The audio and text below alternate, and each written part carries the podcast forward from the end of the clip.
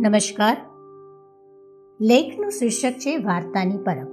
લેખક છે શ્રી હસમુખભાઈ પટેલ. વાંચન વર્ષે અંજનાબેન શાહનો. અમારી દીકરી આસ્થા પૂર્ણ ત્રણ વર્ષની થઈ. ત્યારે પહેલી વાર અમે તેને વાર્તા કહી. તેને વાર્તા સમજાઈ, તેમાં રસ પડ્યો, એનું અમને આશ્ચર્ય થયું. અમને એ સમજાયું હતું કે અમે ઘણા મોડા પડ્યા હતા. ત્યારે એમ લાગેલું કે અમે એકાદ વર્ષ મોડા પડ્યા હતા. આજે સમજાય છે કે વાર્તા કહેવા માટે કોઈ ઉંમર નાની નથી હોતી. સાવ નાના બાળકને સાથે માતા વાત, સંવાદ કરે છે ત્યારે બાળક કેવું પ્રેમમાં નહાય છે?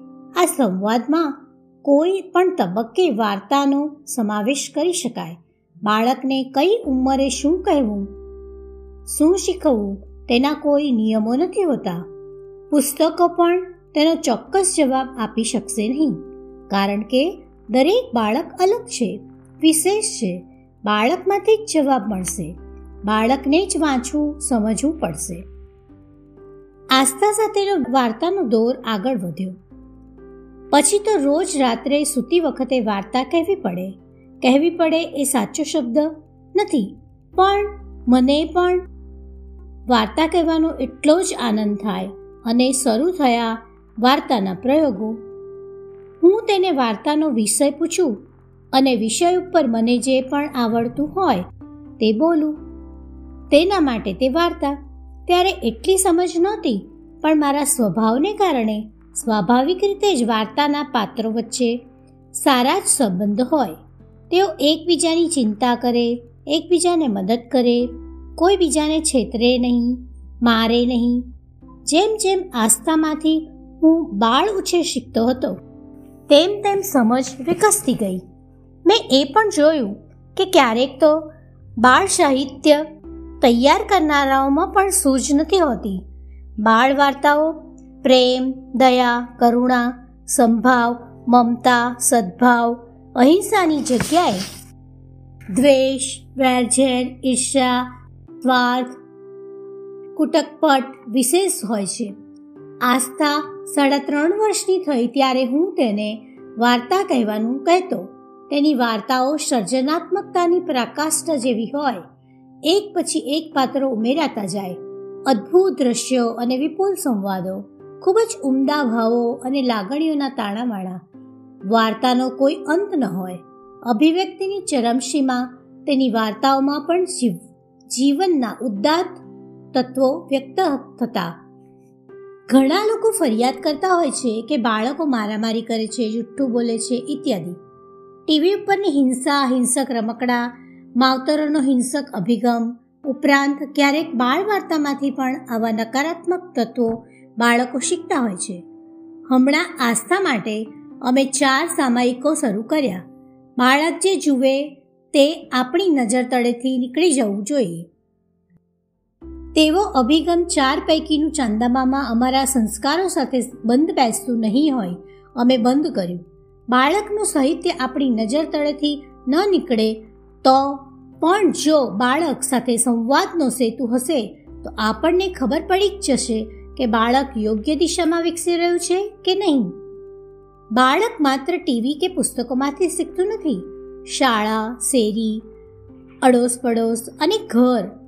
તેમની આસપાસની દુનિયાને બાળક ઝીલતું રહે છે. બાળક જેટલું નાનું, તેટલો તેનો કેમેરા વધુ શક્તિશાળી. માવતરોએ તેટલું વિશેષ જાગૃત રહેવું પડે. આસ્થાની ફિલ્મ જોવી હતી. દો આંખે બારા હાથ. સારું ચલચિત્ર છે. તેવું મેં સાંભળેલું. તેની સીડી મેં તેને લાવી આપી. થોડી જ વારમાં તેણે મને કહ્યું, પાપા, આમાં મારામારી ખૂબ છે, મારે નથી જોવી. તેના હિન્દીના પાઠ્યપુસ્તકમાં તીતરનો પાઠ આવે. પાઠની શરૂઆત બંદૂકના ધડાકાઓથી થાય છે. શિકારીઓ તીતરનો શિકાર કરે છે. આ પાઠ વાંચી સંભળાવતી વખતે તે શરૂઆતમાં કહે છે, પાપા, આમાં હિંસા છે, પણ ચિંતા કરવા જેવું નથી, કારણ કે એક તીતરને જીવના જોખમે બચાવનાર તેની જ ઉંમરના એક વિદ્યાર્થીની આ વાર્તા છે. આ બંને અનુભવો છેલ્લા પંદર દિવસના છે. આસ્થા વાર્તા કહે ત્યારે સાંભળવાની મજા આવે. અમે વિચાર્યું કે તેને રેકોર્ડ કરીએ. રેકોર્ડર ખરીદતા બે વર્ષ નીકળી ગયા. ખરીદ્યા પછી રેકોર્ડ કરતા બીજા બે વર્ષ. આજે અમારી પાસે રેકોર્ડર છે, પણ આજે જે સમય હતો તે વહી ગયો. ગયા વર્ષે અમે સાબરમતી આશ્રમમાંથી ગાંધીજીની આત્મકથાની શબ્દશઃ ઓડિયો સીડી લાવ્યા. વાહનમાં અમે વગાડતા. એને એવી ગમે કે અમને બીજી વાત જ ન કરવા દે. સત્તર પ્રકરણ સુધી પહોંચ્યા ત્યાં સીડી ખોવાઈ ગઈ. નવી ખરીદતા દસ મહિના લગાડ્યા. આજે અમે ઘરમાં તે વગાડીએ ત્યારે તેને રસ પડતો નથી. કહે છે, વાહનમાં સાંભળીશું. ઘડતરની એક એક ક્ષણ તક જવા દેવી જેવી નથી. હવે મારી પાસે વાર્તાઓ ખૂટી ગઈ છે, પણ તેની વાર્તા ભૂખ અકબંધ છે. રોજ નવી વાર્તા વાંચીને કહેવાની ઈચ્છા છે, પણ એવું કરી શકતો નથી. ઘરમાં તેને લાયક વાર્તાના ઘણા પુસ્તકો છે. ક્યારેક એમાંથી વાંચી સંભળાવું છું, પણ નિયમિત થતું નથી. કરી શકતો નથી. કે થતું નથી, તે બહાના છે. ખરેખર તો કરતો નથી. શબ્દ વાપરવો જોઈએ. કટિબદ્ધ હોય તો બધું આપણે કરી શકીએ છીએ. હું ઓફિસ જવા ઈચ્છું છું, પણ જઈ શકતો નથી. તેવું ક્યારેય કહેતો નથી. મન હોય તો માળવે જવાય. શ્રી મૂળશંકર ભટ્ટ, દક્ષિણામૂર્તિ, પ્રેરણા પુસ્તકાલયના ગૃહ પિતા હતા. પ્રાર્થનામાં વિદ્યાર્થીઓને વાર્તા કહેવા માટે તેમણે કેટલાય પ્રશિષ્ટ અંગ્રેજી પુસ્તકોનો ગુજરાતી અનુવાદ કર્યો હતો. બાળ ઉછેર આપણી પ્રાથમિકતા બને તો આપણા બાળકોનું બચપન વહ્યું ન જાય. કવિ શ્રી વિનોદ જોશીના દીકરાનો તેમણે કહેલો, વાર્તાનો અનુભવ નોંધવા જેવો છે. તેમનો દીકરો આદિત્ય ત્રણેક વર્ષનો હતો, ત્યારે તેની પાસે વાર્તા કહેવડાવતા તેઓ ઘડિયાળમાં એલામ મૂકી નિશ્ચિત સમય આપતા સામગ્રી ખૂટી જાય અને સમય વધી પડે, ત્યારે એને સર્જનાત્મકતા રીતે વિચારીને અભિવ્યક્તની જુદી જુદી રીતો અજમાવવાની પ્રયોગ કરવાની ફરજ પડતી. વિનોદભાઈએ આ વાત મને બે વાર કરી છે. બાળકો સાથેના અણમોલ સંભાળના આપણને કેટલા વહાલા હોય છે. જે મા બાપો આવી અવિસ્મરણીય પળો પોતાના બાળકને આપવામાં નિષ્ફળ જાય છે. તેમણે ઘરડા ઘરમાં જવાની તૈયારી રાખવાની હોય છે.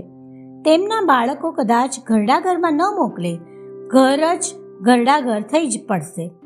પાછલી ઉંમરે તેની પાસે સંભાળવા જેવું કંઈ પણ ન હોય, તેને માટે જીવન દોખ જ થઈ પડે. ઘણા વૃદ્ધો યુવાની જેવી ટટ્ટાર જિંદગી જીવતા હોય છે અને ઘણા લબડી પડેલી. આ ભેદ ઘણો વહેલો શરૂ થઈ જતો હોય છે. ઇન્સ્ટન્ટ વાર્તાના માધ્યમનો હું આસ્થાના ઘડતરમાં સતત ઉપયોગ કરતો હોઉં છું.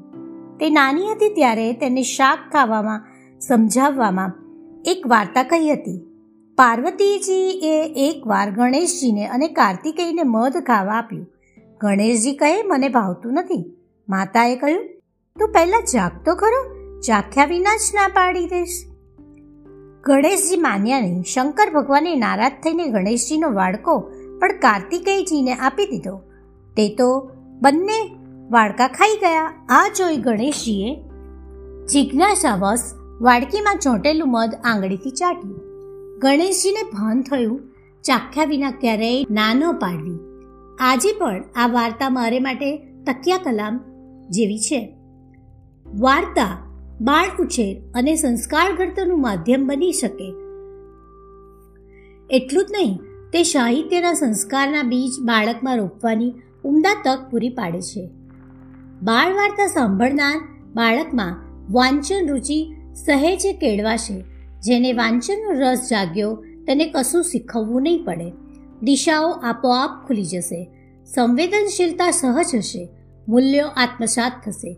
બત્રીસે કોઠે દીવા ઝગમગશે, શિક્ષકોને અભ્યાસક્રમમાં વાર્તા શિક્ષણ અચૂક હોવું ઘટે ઉપરના ધોરણના શિક્ષકો પણ વાર્તાના માધ્યમથી અઘરામાં અઘરો વિષય સહેલાઈથી શીખવી શકે. બી એન દસ્તુર જેવા જાણીતા પ્રશિક્ષકોની સફળતાની ચાવી વાર્તા તત્વ છે. વિખ્યાત કથાકારો અને વક્તાઓ વાર્તાના તરાપે જ તરતા હોય છે.